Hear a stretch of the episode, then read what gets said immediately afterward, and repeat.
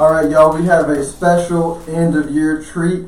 I have Yolanda Frazier Gills, CPA, with us. We're gonna do some end of year tax planning, y'all. So um, get your get your pen and pads ready because we're about to try to save you some money. So thanks for coming on. Oh, absolutely. My pleasure.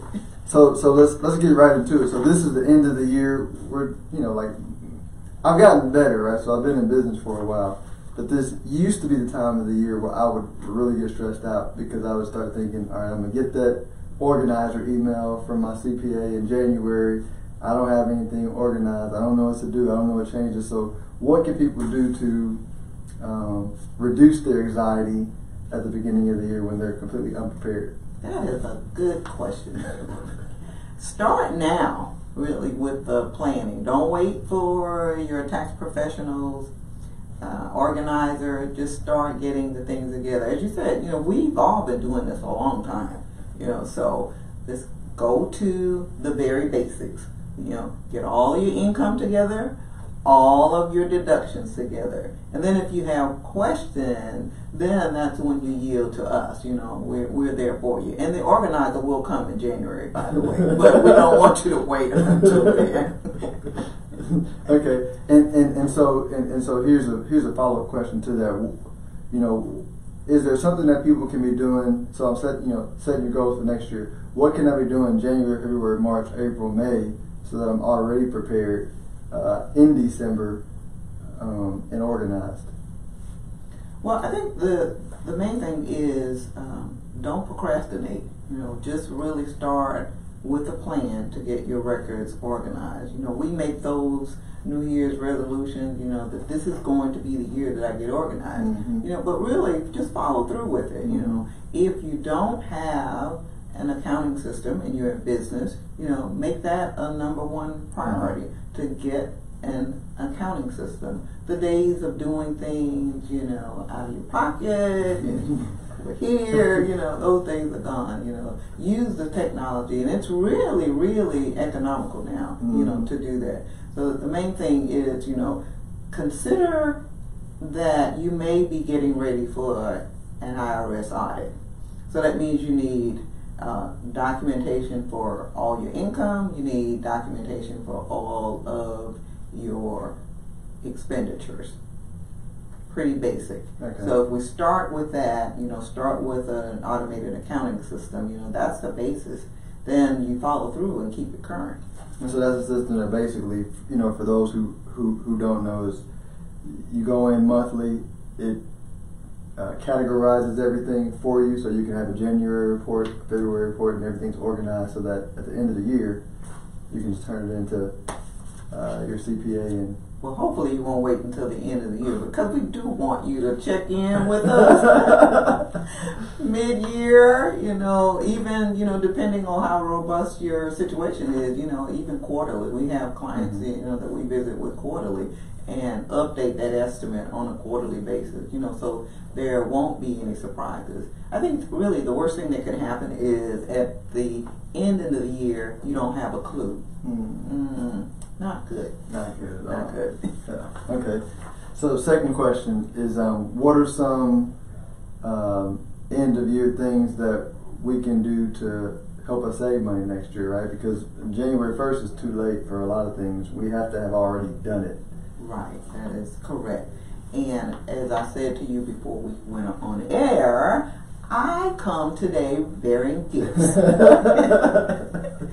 there, uh, as I went through my toolbox, I found, you know, there are really seven major things that you can still do before December 31st. Okay. Okay. The first one is um, to reduce your taxes, max out your retirement contributions. You know, if you have a 401k at work, you know, there's a lot of room, I would imagine, in there. Typically, what people do is, you know, contribute the 2% or 3% or whatever the employer matches. Mm-hmm. You know, but you can go way beyond that, you know, for under uh, 50, you can actually contribute up to 19,000. Now I don't know how many people have nineteen thousand to sock in before uh, December thirty first, but understand that there's a lot of room there, you know. Mhm. And if there is a, a large contribution and you want to do it through your employer, it could still be worked out through your payroll department. Mhm. The second one is consider converting your traditional IRAs to Roth. And you may say, you know, why do I want to do that? Because the traditional IRAs are taxable when the money is pulled out. So how is that going to save me taxes? Well, we're in one of the lowest tax rates across the board era right now In history. in history. You're right. And so this, you know, take a look at the traditional IRA accounts. This may be the time to consider, if not all, you know, even a portion. Or, you know, we have a lot of people have these accounts, you know, just scattered about. You know, consider, you know, looking at the total picture. What do I have in these taxable retirement accounts? Mhm. And then consider, you know, um, do the math on it. You know, we, we can help you with the calculation. Your CPA or tax professional can help you to see if it really makes sense to convert to an IRA, uh, Roth IRA. And so what that does is you pay taxes now at the lower rate, but later on, if you leave that money in that Roth account, payday is at the end of the road. How, how many, how many of your retired clients are like, hey, how do I save money in Texas? They got all this IRA right, right. pre-tax money. Right, right. You know, payday is at the end of the road if you get um, the money into the Roth.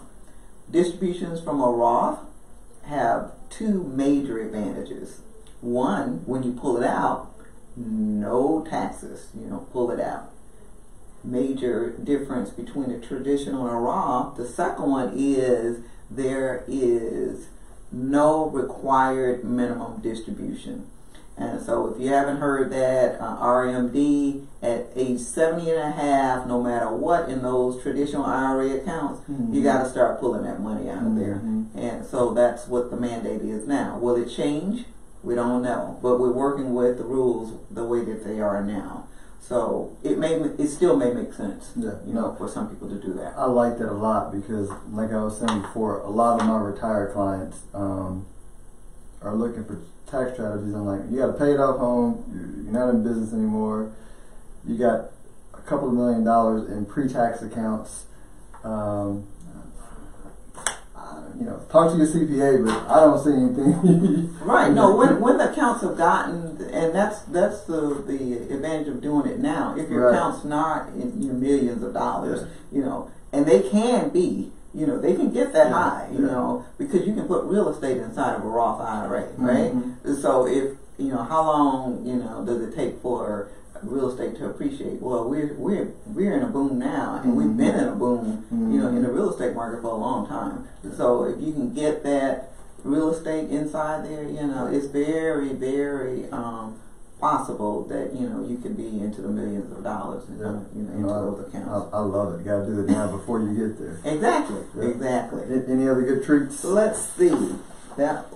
Um, what else do I want to?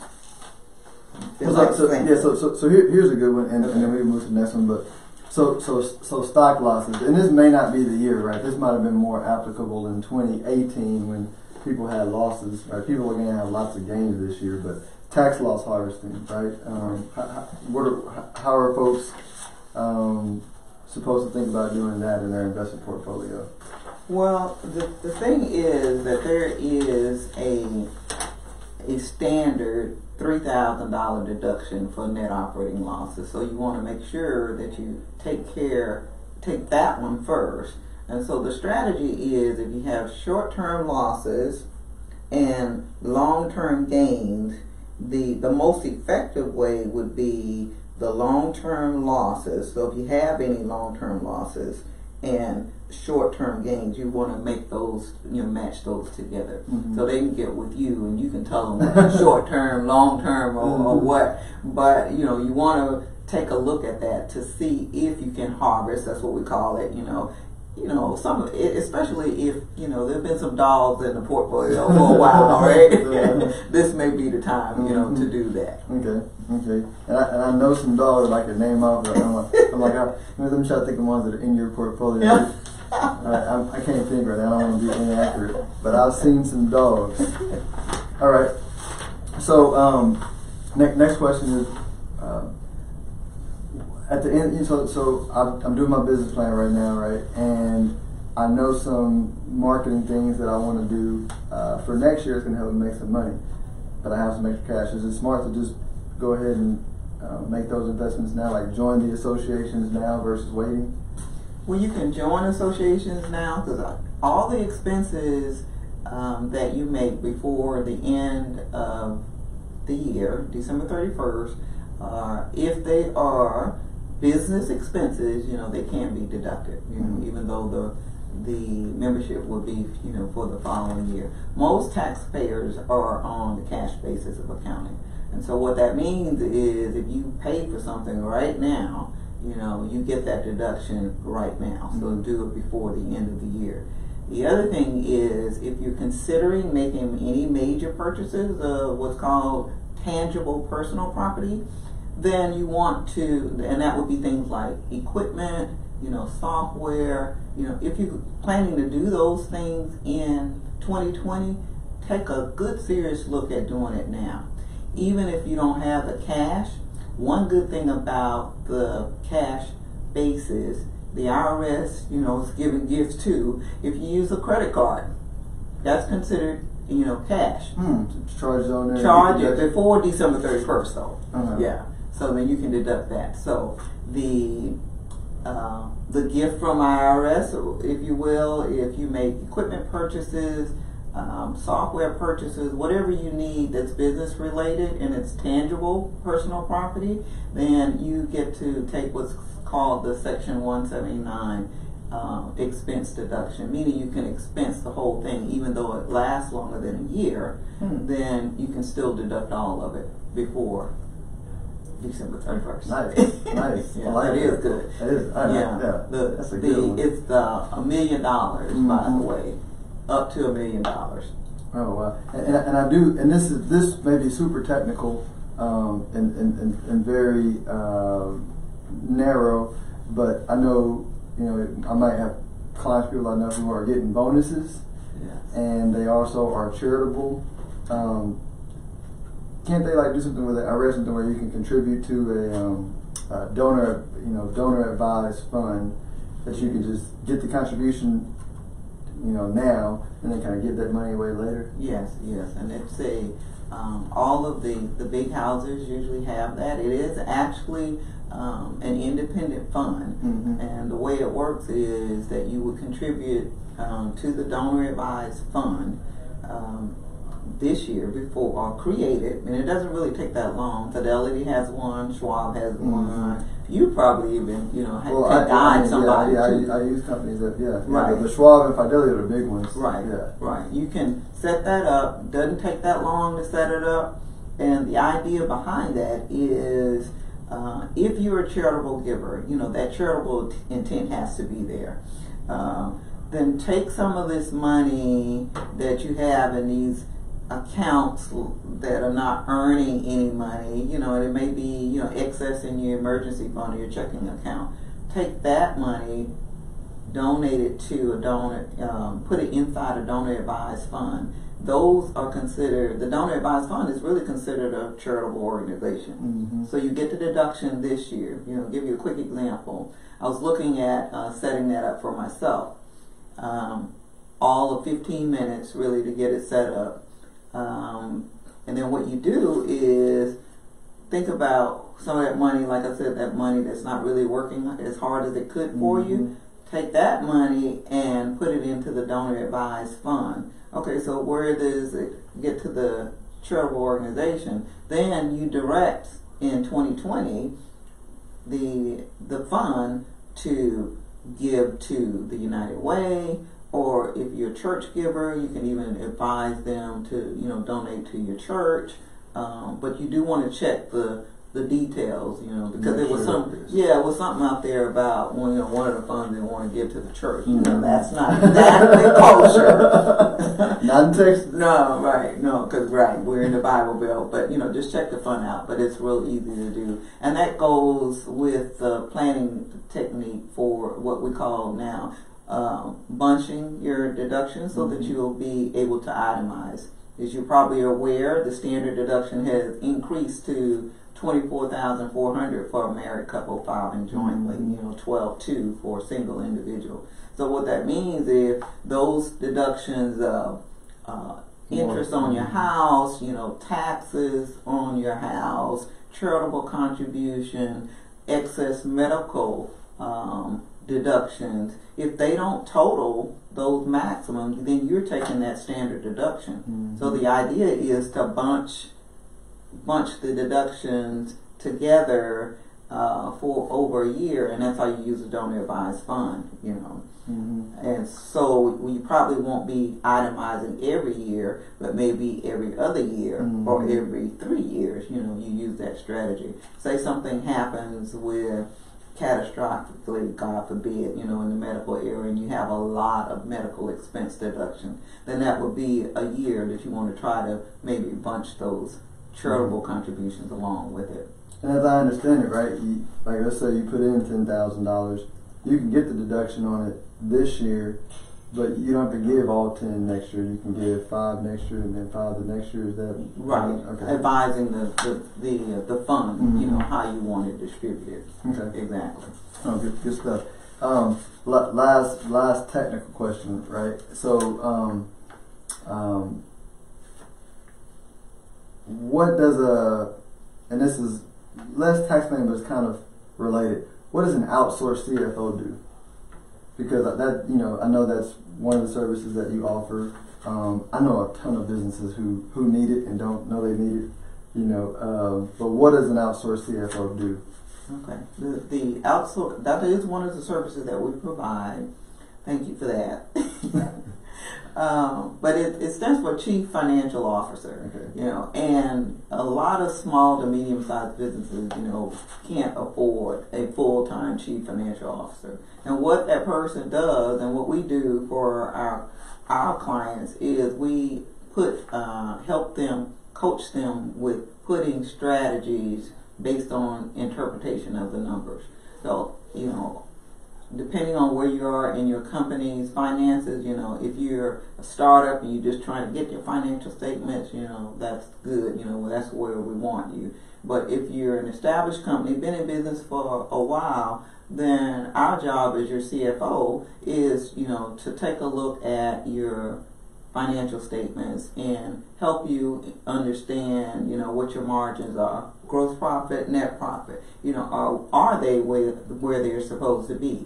You know, they're depending on what industry you're in, you could be above or below the industry standards. And what we do is take the help you and coach you through um, changing the strategies so that you can do better than the norm. Mm-hmm. mm-hmm. Which, which, is which is important, right? Because I'll give uh, I give a couple like examples, right, and we can riff on it. But there's a there's a debate going on about the whole Amazon and how low taxes they're paying. Mm-hmm. And what I'm telling people is, and I forget, like I read income statements and cash flow statements for a living for the, the investments I invest in. I'm like, look at the cash flow statement, y'all. And there's a correlation between when Amazon says we're gonna, when they said we're gonna do free shipping, right? That was because they took all the cash flow and invested it, right? This year, stock hadn't done so well because cash flow statement hadn't done so well because they said we're gonna do one day shipping, right? And so, you know, what he's done for 20 years is basically not like not made any money to make uh, better products for us so that we uh, buy Amazon, right? And so what that what that showed me is either Jeff or probably he has a very smart CFO where Jeff is saying, here's the strategy, and he's saying, cool, let me manage the money to make sure that we we can pay the bills, but that we also uh, have money to invest. And that's kind of an example that I see a lot of people um, um, in businesses that are saying, I want to grow or I want to do this, but don't have a cash flow strategy. Right. You do have to have that cash flow strategy in mind, you know, and and then if you know it does take cash to run a business. You know, so if if we're on top of it and doing the cash flow projections, you know, we can do both. Um, as long as that, that income plan, that growth plan is there, you know, the Mhm. line of credit's available, you know, short term um, funding, you know, for specific projects. You know, you can do uh, accounts receivable financing. There are a lot of ways to get the cash Mhm. moving while you're still, you know, growing the business. Right, you hit on that. That was, that was, that was the other part I was gonna say. You, you, you answered it. I was gonna say, especially if you want to grow and you want to get money from the bank. You know, I went to a, I'm part of a private equity association, and you know, the the jokes of the night were all about how all these super mega successful businesses that people hear about are just like terrible with cash. They they, they want to get they want to get money from banks and private equity, but their records are terrible. Right. You know. Right. Right. And and and that's usually a no.